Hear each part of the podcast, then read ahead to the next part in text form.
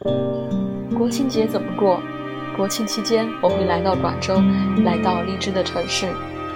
从2014年11月8号在荔枝注册播客，到去年10月17号荔枝五周年生日的时候建了自己的打卡圈——占星学习小组，我在荔枝有了一个属于自己的小天地，每天录播、直播，自由畅快地分享我的心情、我的生活、我的爱好。所以，在我和荔枝相知即将五年的时候，来到你的城市是特别幸福的一件事。用声音在一起，也希望听到这期节目的小耳朵们和我分享这一份特别温暖的幸福。祝大家国庆快乐！谢谢你的收听。